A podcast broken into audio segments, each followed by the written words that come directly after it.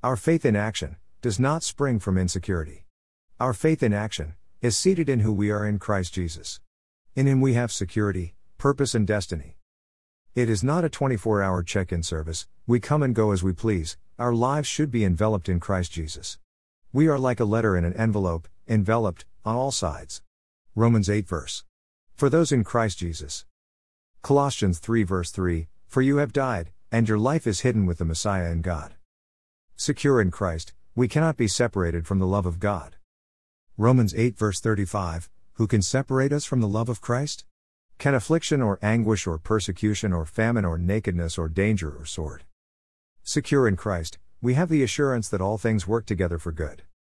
Romans 8 verse 28 We know that all things work together for the good of those who love God, those who are called according to his purpose. Philippians 1 verse 6 I am sure to this, that he who started a good work in you will carry it on to completion until the day of Christ Jesus. Secure in Christ, we have not been given a spirit of fear, but of power, love, and a sound mind. 2 Timothy 1 verse 7 For God has not given us a spirit of fearfulness, but one of power, love, and a sound mind. Secure in Christ, we can find grace and mercy in time of need. Hebrews 4 verse 16 Therefore let us approach the throne of grace with boldness, so that we may receive mercy and find grace to help at the proper time. Secure in Christ, because we are enveloped in Christ.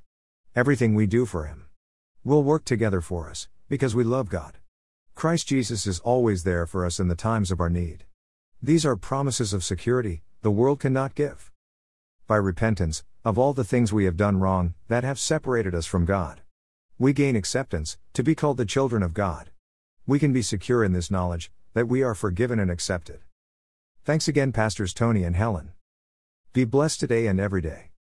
From your friends at My Lord, My Friend Ministries.